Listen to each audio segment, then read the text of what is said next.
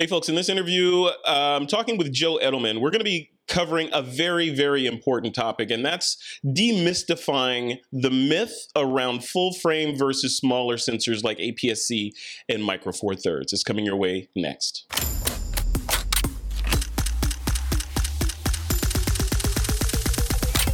This is TWIP. Hey, folks, welcome back to another episode of This Week in Photo. I am your host, Frederick Van Johnson. Today, prepare to have your mind blown, hopefully. we're, we're going to be talking with Joe Edelman, who knows his way around a camera or two or three uh, and photography probably better than I will ever know it. But he's agreed to come on and talk to me about the some of the just vitriol and disinformation and misinformation that's floating around there regarding sensor sizes and what you should buy. So, Joe Edelman, welcome to the show, man. How are you doing? I'm great, Frederick. Thanks for having me. It's awesome to be back here chatting with you, man. Yeah, it's a it's a pleasure. I feel honored to have you on. Whenever I have well, you on, it's, thank it's you. The honor. honor is mine, really.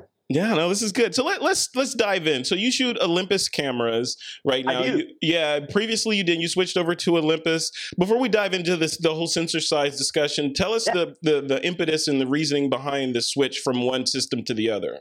Wow. Um, you know, it was kind of a wake up call. I was a Nikon guy for 43 years. I make no secret of that. Uh, just over 42, but.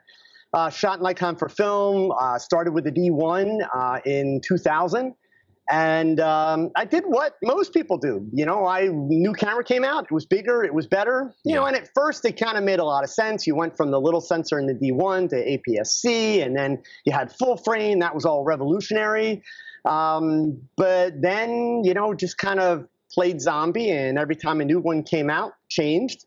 Yep. And this uh, little company, you might have heard of them, called Sony. Yeah, I heard of them. Yeah. They kind of started to really make mirrorless I think a little bit more well known because obviously Olympus was around before that, but I won't lie, I never paid a lot of attention. Mm-hmm. And um, I got my hands on a Sony, tried it out, kind of really liked it. So I thought, you know what, I'm going to go. And so I didn't sell the Nikon gear, but I bought some Sony gear. Used it for best part of eight months. Um, liked a lot of things about it. Most importantly, loved having an EVF. So I, I mm. completely fell in love with the electronic viewfinder. Yeah. Um, Just the WYSIWYG of it? Oh, absolutely. Yeah. yeah. And, and at the time, in, in, Sony's defense, before I say the rest of this, this was pretty early on. So they only had like four lenses. Mm-hmm. I've never been a fan of an adapter for, for anything, period. Because unfortunately, I'm old enough that you know I was around back in the day where you know you had to put adapters on just about anything, and it was always hard. yeah. Just it just never worked well. So um, you know, that bothered me. And actually, my biggest struggle with the Sony, which is kind of just a personal thing, it's going to be different for everybody, it was the ergonomics. I was just never able to get comfortable yeah. with ergonomics. And that's actually, that's why I stuck with Nikon so long. I mean, come on, we all know in the early 2000s, Nikon came out with the D1 first. Yeah. But then for like the next six years, Canon kind of just mopped the floor with Nikon. And that's mm-hmm. when you mm-hmm. started you know, at sporting events and news events, that's when you started seeing all the white lenses because yeah. everybody was jumping ship, going to Canon. I just never liked the ergonomics on Canon cameras. I yeah. was comfortable with what Nikon did, the way they did it. And um, so I, I, gave up on the Sony experiment and uh, started this crazy thing on YouTube that I do. And congratulations on that, by the way. Well, thank you, Just thank you. Exploding and, there. Uh, pretty early on, I, I was um, kind of given a nod from YouTube, and I got to spend some time at uh, YouTube Space in New York. And they turned me on to the Panasonic cameras for video, and this was during the time of the GH4. Mm-hmm. Literally had three of them. had never shot a single still frame on any of them. They're strictly for video. Yeah. And um, the day that my GH5 arrived, I was bored didn't really want to work. So I unpacked it. I said, everybody says this stuff is so good, except some say it's so bad. So let's go find out. So I literally went out to the park and just shot pictures of the GH5 for an afternoon and came back, downloaded them, and started looking. And it's like, okay, what's everybody complaining about? Mm-hmm. I don't mm-hmm. get it. Mm-hmm. You know, mm-hmm. this is actually really pretty impressive, fun camera to work with. Um, so I started doing research. It took me about a year and a half, going back and forth. You know, after 40 plus years, just completely bailing on you know that whole ecosystem was tough. Um, it was a pretty quick choice for me between the Panasonic and the Olympus to look at the Olympus, mainly because of ergonomics. Yeah. Um, you know the the standard Google searching that I was finding at the time was, oh, you know, video do Panasonic, stills, you know, look at Olympus. Um, I don't disagree with any of that, but at the same time, I think both systems do great work. They are really, both incredible, yeah. At this point, I do all my video with Olympus. It works great for my needs. Certainly, Panasonic was a little more video centric from the get go, so there's a lot more third party, you know, gadgetry and accessories available for mm-hmm. Panasonic than there is Olympus. But yeah. I, have been doing great stuff with it, so that's you know kind of what the got path. me there. Isn't it interesting though? You know, it's interesting, and and by the way, you're looking at me on a on a GH4, a Lumix GH4 right now with a 12 to 35 mil lens on it, yeah. um, racked out to 2.8, which is why all that so looks is, soft. This is a micro four thirds This Week in Photo because yeah. you're looking at me on an OMD EM1 Mark II from Olympus. Look at that. So, yeah. Yeah. Look at that. See, and it, and everything's working fine. You know, it's interesting. You know that you you you drew you drew that path, and mm-hmm. you know, looking at my own path and the gear that I've purchased and and and own, and we were talking about this a little bit before.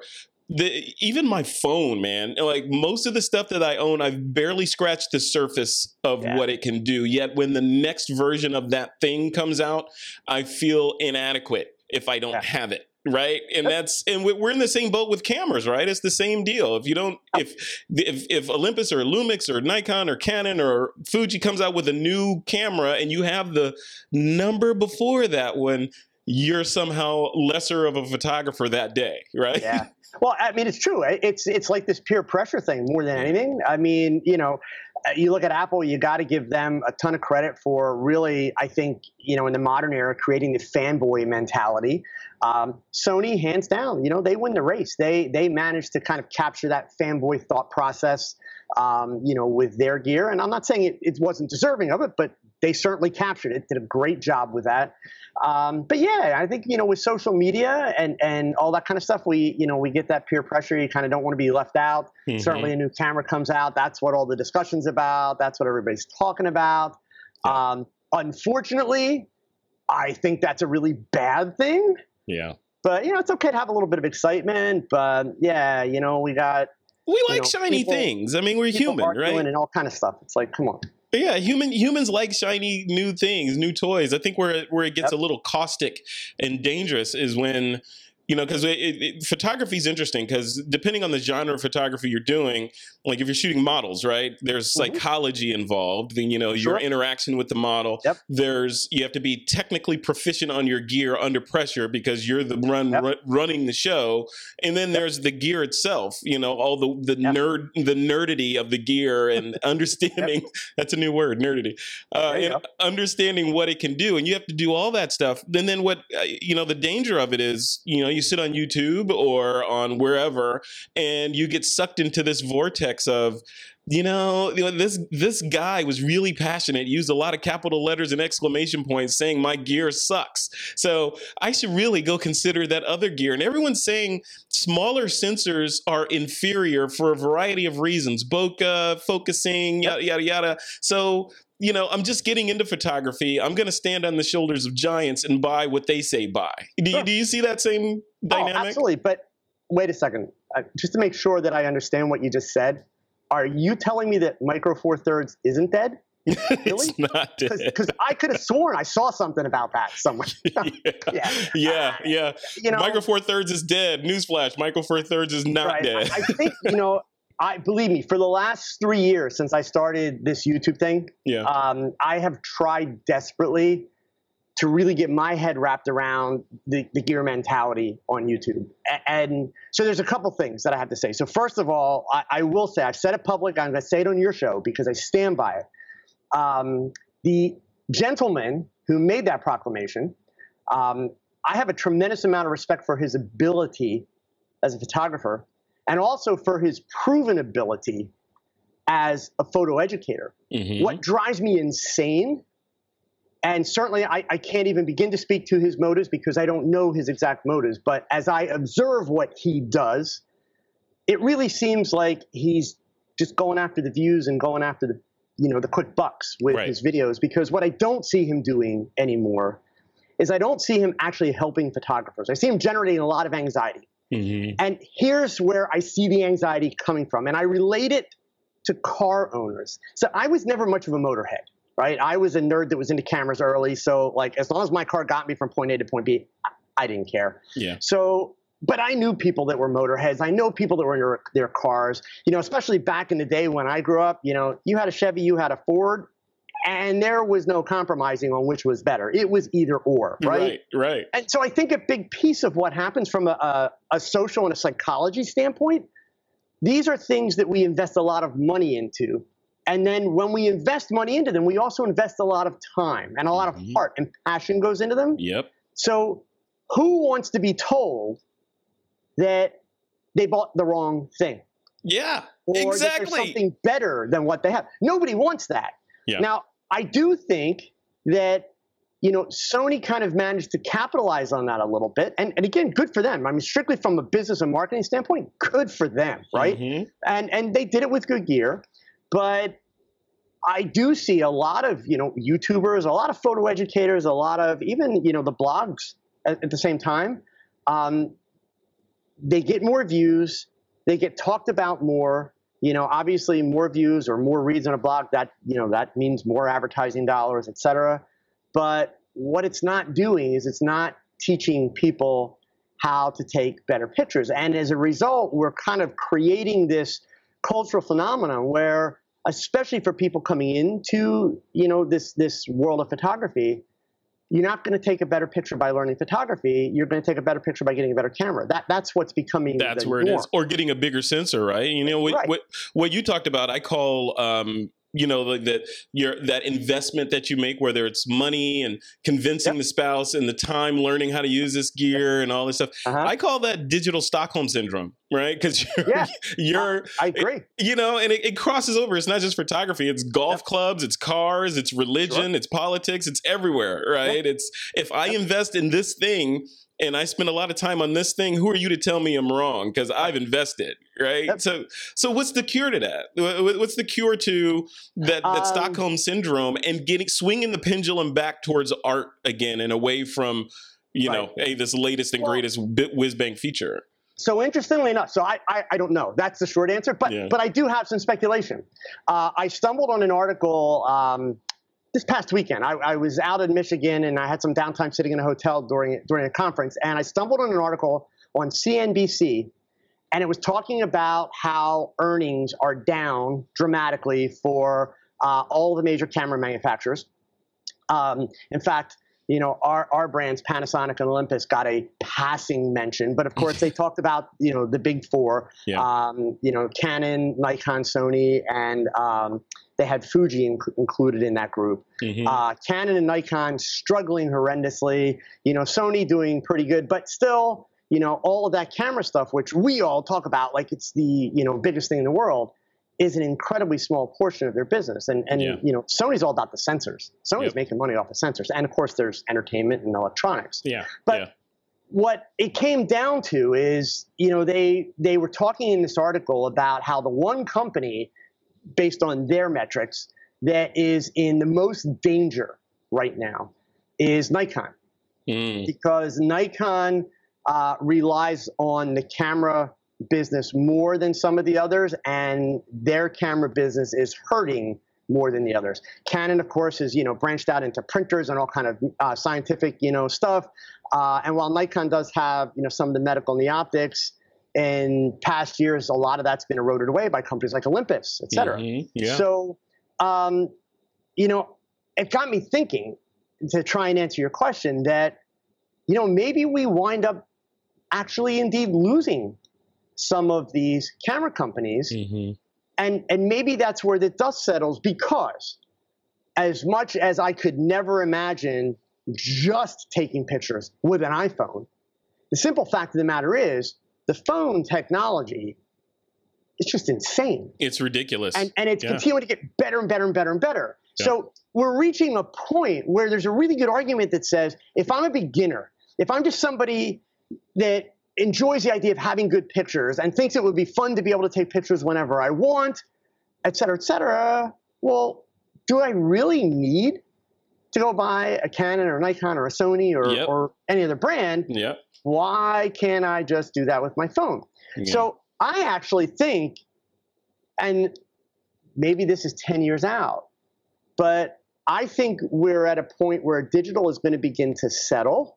Mm-hmm. I do think that Canon, Nikon, even Panasonic with their full frames, Fuji, they're going to have to start focusing on getting things smaller again, physically smaller. I Yeah. mean, maybe, you know, uh, uh, my argument would be hey, if full frame sensors are here to stay, that's fine, but they've got to figure out a way to get the camera smaller Yeah. because things are getting bigger and heavier and the lenses have to get lighter. So I, I think that, you know, there's a good possibility we will reach a point again where we were in the 90s. And in the 90s, you had little compact film cameras that the amateur would buy, or you had, you know, like the disposables and that kind of stuff, and that's what they would use. But then you had SLRs for film that required some advanced learning and some Mhm. advanced effort, yeah. right? Um, I think it's feasible that we get back to a, a point like that. I where, think I think you're right because because if you if you look at it like yeah the size sort of shift and sort of the pendulum swinging back in the other direction towards smaller cameras absolutely but also factor in there uh, humans right and a, a- attrition and gentrification or whatever you want to call Yes. it you know where all of those things. yeah, all of those, all of the whatever big words, and and it's it's like you look at the people, the younger people, generation, whatever you want to call them, that are coming up now, that are accustomed to extremely high quality imagery coming off a tiny little device, and like you said, it's only getting better and better. Yep. People with these giant cameras are going to be like, you know, hey, nice Model T Ford you got there as they drive their Tesla away, right? I, abs- absolutely. Well, even you know, along with that, I, I have this conversation every camera club event to, that I go to. So this weekend I was in Michigan at the Southwest Michigan Camera Club Council. It's their Yeah. annual, you know, get together, and I asked the question just to see if it's different somewhere. And the question is, you know, how are you folks finding new members? Like, Mhm. are you finding that you can't get younger members in their 20s and 30s? Because I see when I go to these events, a lot of gray-haired people yeah, and um, pretty much universally, with the exception of, of Southern Florida, every place I go, they whine and complain and fret that their groups are getting smaller and smaller and smaller, and they can't interest younger people. Down in Southern Florida, they had the best answer ever. I have to tell this because it's hysterical. yeah. Last do. year I was there. I asked the, the gentleman who was the president of the organization, Do you guys have a hard time finding new members? And he looked at me deadpan and said, Not at all. We just find new old people.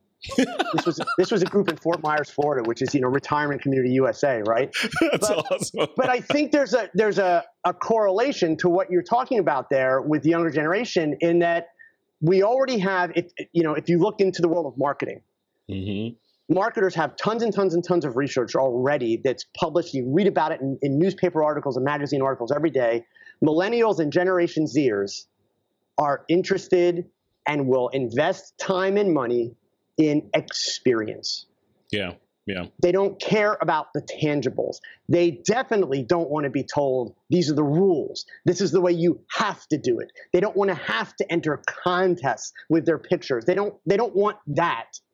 They do want the social element behind photography. They like the idea of a club or a meetup, but they want to be able to be social and go places and do things with other people. Yeah. So I think you put those together, yeah.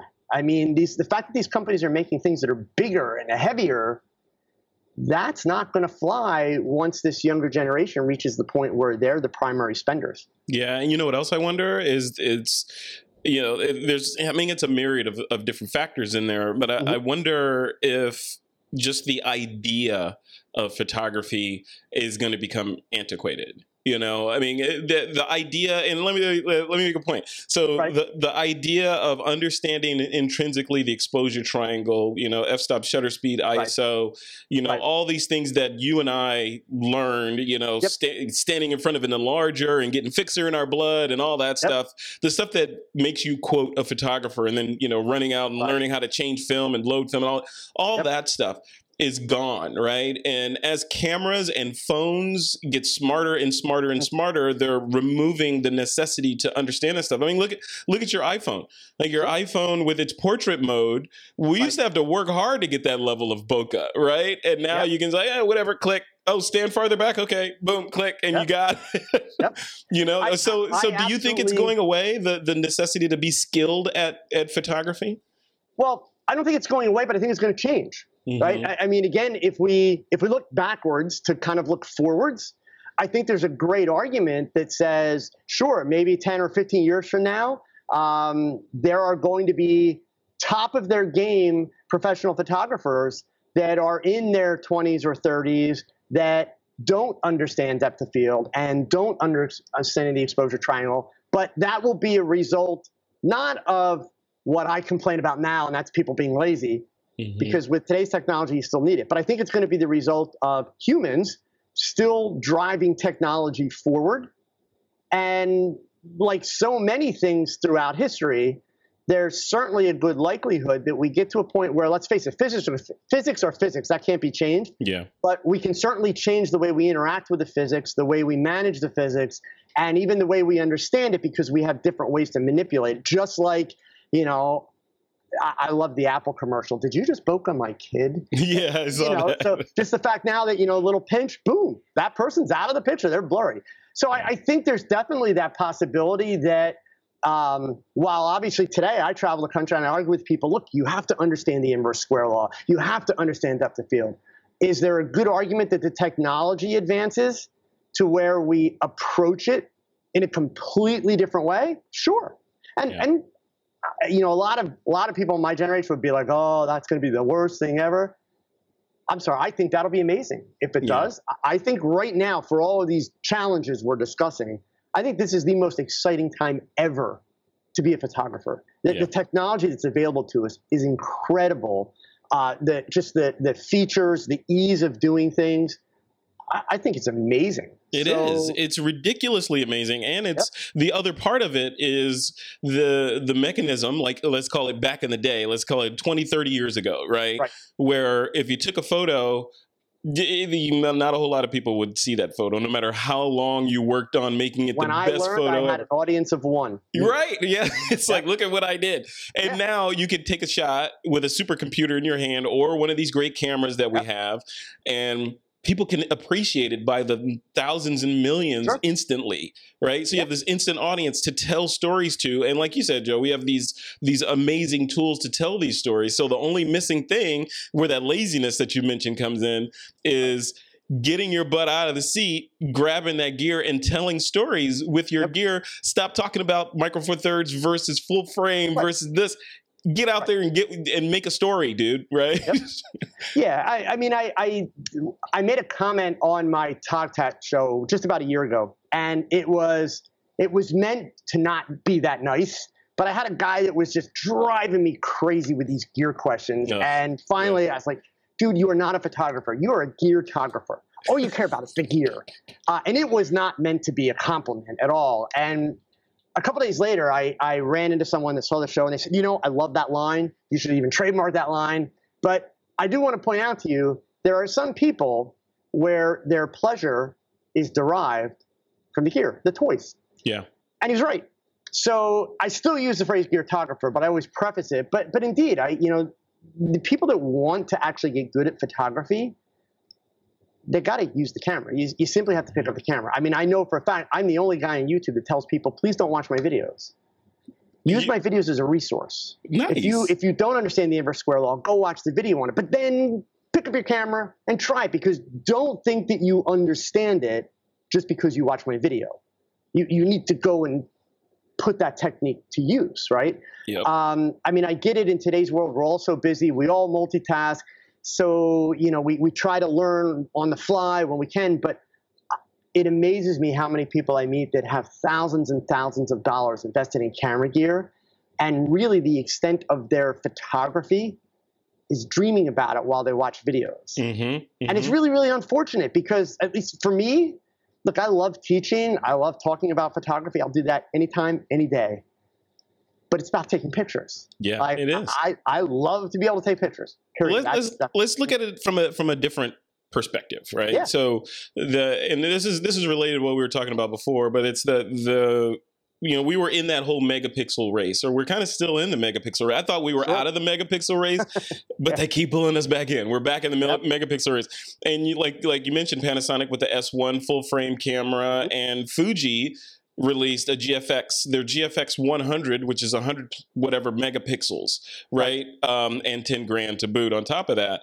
Right. What, you're, how do you advise people that are that are looking at you know and they have let's let's say money is no object they're you know some sort of professional that they can buy whatever the heck they want right and and they're like Joe I, you know, I, I want to take photos. I'm not exactly sure what I want to shoot, but I want to get the best of the best. I drive the most expensive Tesla. I live in the best neighborhood.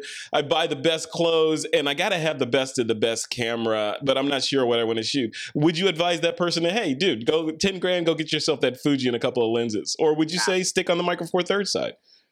Um, well, so since here i'll give you the answer that i give people since i became an olympus visionary because obviously people anticipate right away i'm going to say oh yeah you know go buy olympus and that's actually not what i say in mm-hmm. fact i made it very clear to olympus when they approached me about being a brand ambassador that because of the work that i do and the way that i teach that i'm not I'm not going to be one of those people that's just constantly beating a drum that says buy, buy, buy. Obviously, I'm going to beat the drum and tout how much I love my gear because I do. Yeah. So my goal in that process is to make people what I call Olympus curious. Hmm. And here's why that's important to me. Oh, curious? Okay. Olympus, yeah, oh, curious. There you go. So, because even for the Sony user, if I can make a Sony user Olympus curious, it's not about getting them to switch. It's about the next time Sony comes out with a 75 megapixel camera for $4,500, hopefully they'll remember what Joe Edelman does with a 24 megapixel Micro Four Thirds camera and ask themselves, do I really need that camera? Mm-hmm. If if they are highly invested in the Sony system and they have their lenses, they love what they're doing, awesome. But if I can make them Olympus curious, just like you know the billboard that I, I entered that contest to get a, a, billboard done with my photos. So I've got a micro four third shot on a 48 foot wide by 14 foot tall billboard right now. Wow. Um, and it's tack sharp. So, you know, what I do is I tell people, look, especially if you live in the United States, it, it is a little tougher in some parts of the world. But if you live in the United States, number one, of course, do your research feel free to talk to other photographers, but understand any photographer is ultimately going to tell you what they like to use. Yep. But then what you need to do, especially when you look at what this gear is going to cost you, spend a couple hundred dollars and rent the camera that you're thinking about yep. with a lens. I mean, yep. you can go to places like, you know, lensrentals.com or borrowlenses.com and, and rentals are dirt cheap. Or at a minimum, find a local retailer because you know folks we still need those local retailers. Mm-hmm. i love amazon. I'm convinced my portrait's hanging in the lobby in washington you know for prime user. Oh yeah. Uh, and, right next to I mine. right. I shop at you know b&h and adorama out of convenience at times absolutely. But the fact of the matter is the local retailers have so much to offer and a big part of that actually is education and access to knowledge that you yeah. can't get online. And, and they are invested in your success as a photographer because they want you to come back. Mm-hmm. So they're not looking for the quick sale. They're not just looking at you as a number. They want to build a relationship with you. So at a minimum, go to a local retailer and they may not let you take the camera home for a weekend or they may not be able to rent it, but take a disc. Try the camera out there. They're going to be willing to jump through hoops to let you test that camera as much as possible. Yeah. And, and then make the right decision. Because, I mean, Frederick, you know so much of buying a camera. And unfortunately, this gets left out of all these YouTube videos that are all about gear and the latest and the greatest. You hardly ever hear people talk about ergonomics. Right. You, ever, you hardly ever hear people talk about how's the camera laid out? How's it fit? When's the last time you ever saw a YouTube video about a new camera where that YouTuber said, Hey, you know what? I have really big hands, so this camera would be great for me. But if you have small hands, I would think twice before you pick up this camera. That's right. Have you ever heard that? You've never no, heard No, never right? heard it. So all these people are doing is spouting off the crap that you can read in the spec sheets. They're not really actually, even with these gear reviews, they're not actually helping people. Yeah. What they're not doing is they're not putting themselves in the end user's shoes. They're not trying to imagine their audience and what kinds of obstacles and questions do they have and try to answer them. They're just talking about, oh, this is best, and let's drop a bunch of really cool words like inverse square law or, or whatever, mm-hmm. and you know that's it. There's no explanation. There's no real help involved. Yeah, so you can't. Honestly, you can't... That was a long answer. I apologize, but for me, I, I tell people, look, do some research, but then you got to try it. You got to yeah. try camera. It's a it's a big investment. Yeah, it's not only it's not only ergonomics that you mentioned; it's also the UI UX of the camera because Right, it could fit your hand perfectly, and then when you go into the menuing system, you're like, "Holy hell, I'm lost! I have no idea." Yep.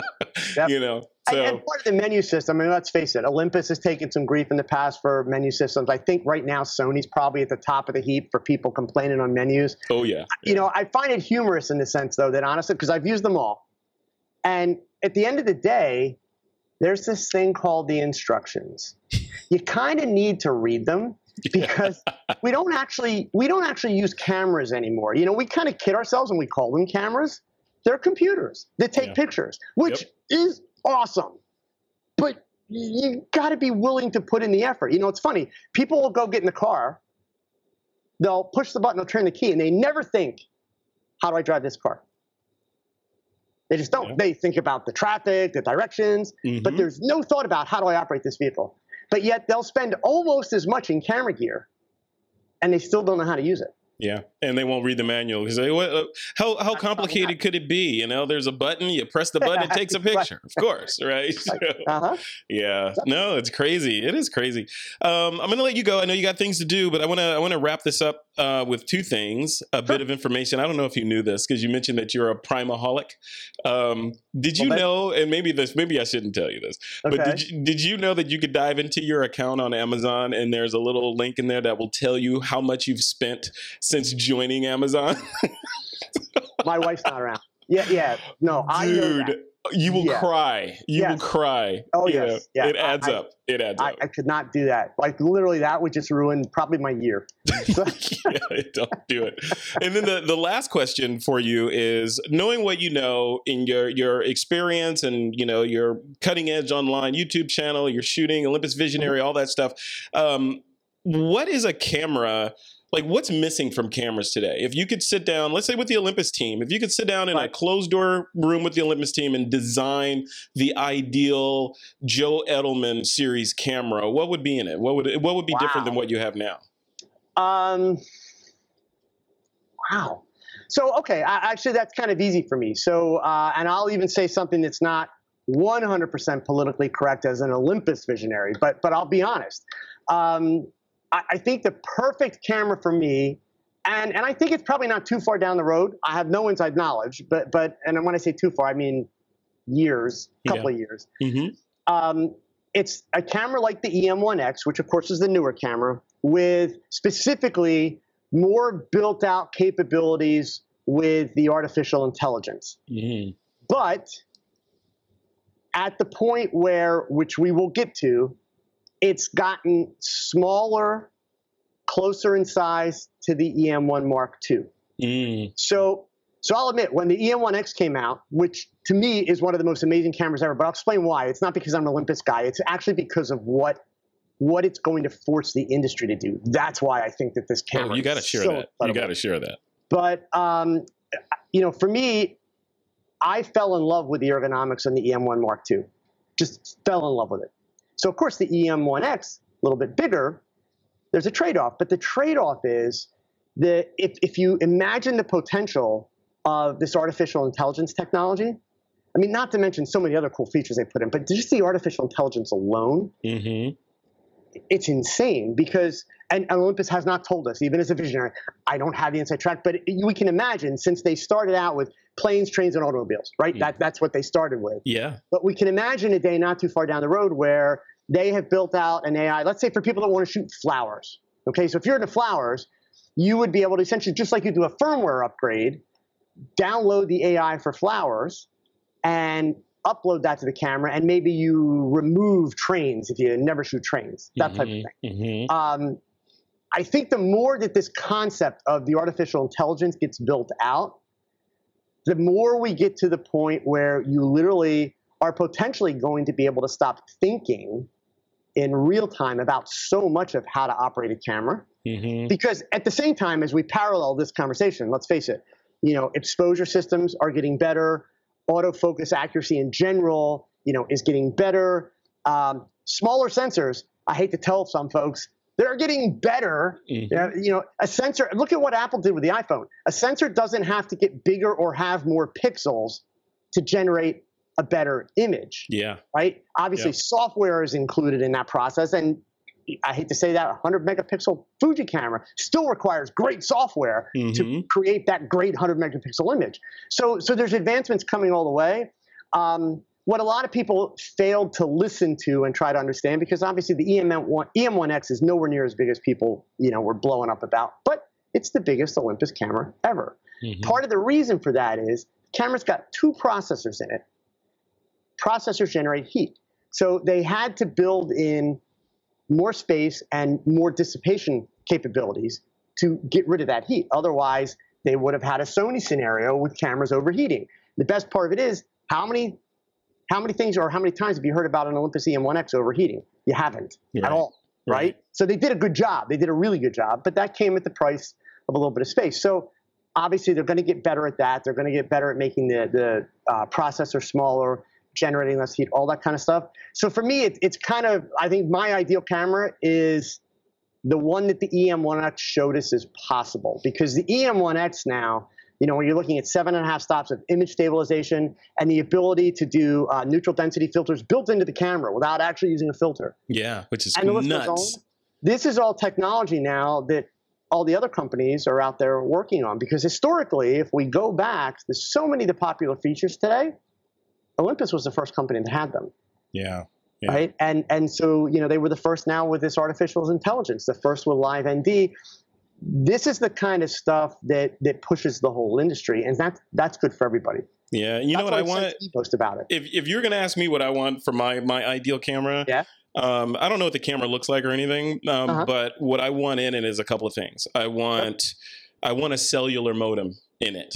You know, I want Mhm. I want to be able to shoot and tether to any place in the world where from, from wherever I am. Like, I mean, my phone can do it. How come my Yeah. supercomputer camera can't do it? Right. So I want a cell chip, uh, the option to put a cell chip in the modem or in the camera. Uh, secondly, I want uh, computational photography style smarts kind of like what you're saying in the camera kind of what the iphone can do with this this bokeh that wasn't there and Okay, it so kind of processing tools, right? processing tools Cool. yeah and then Yep. along with that an app store a real Okay. app store that i can Right. i can pull up my camera and it's like you know what Joe Edelman released a cool tool that will make doing astrophotography simple. Ah, okay. I want to download this Joe Edelman app, you know, and put Yeah. it on my phone, my camera, and Yep. go to town with it. Right? I, it that's just- right.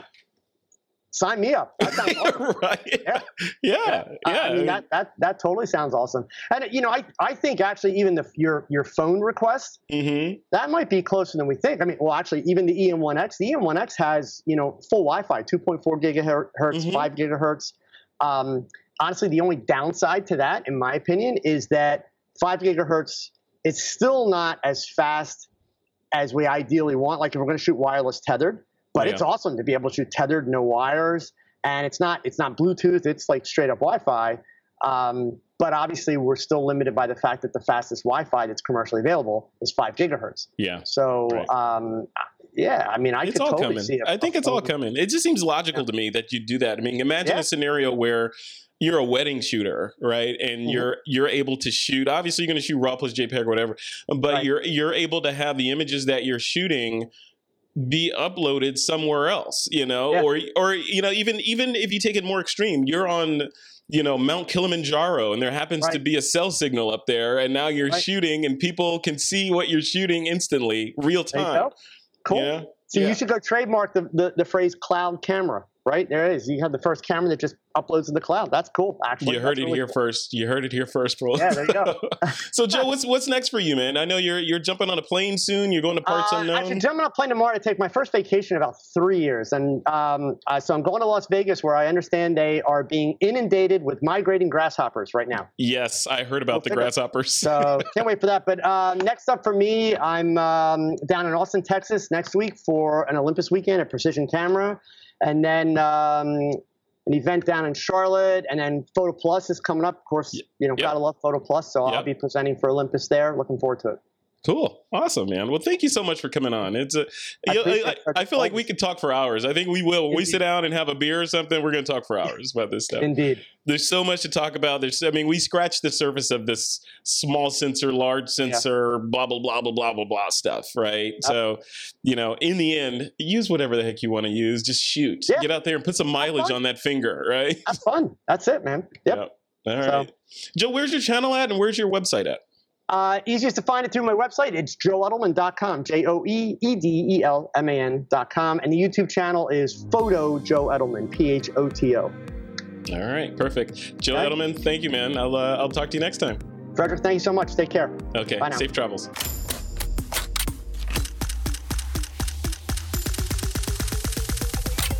This is TWIP.